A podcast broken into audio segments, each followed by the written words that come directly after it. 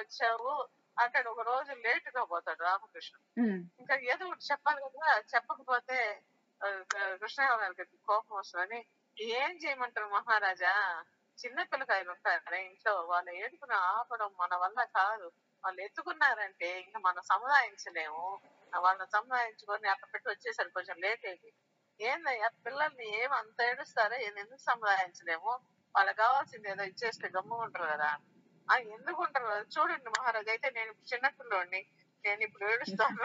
మీరు నన్ను సముదాయించాలా నేను అడిగినా ఇవ్వాలి సరే ఏడు ఓ అని నాకు నాకు ఏనుగు కావాలి ఏనుగు కావాలి అని సరే అని చెప్పి రాజు ఏనుగు ఆమెను అక్కడ పక్కన చిన్న కొండ ఉంటాయి ఈ ఏనుగు ఆ కొండలో పెట్టాలి ఆ కొండలో పెట్టాలి అని చెప్తాడు ఏనుగు కొండలో ఎట్ట పెడతాము అంటే ఆ పెడతారా లేకపోతే చెప్తారు ఒరి నేను అట్లుంటా ఈ పిల్లకాయ ఏం చేయడము ఈ సముదాయించలేము మనము అని చెప్తారమ్మా అది జనాలి రామలింగడి కథలు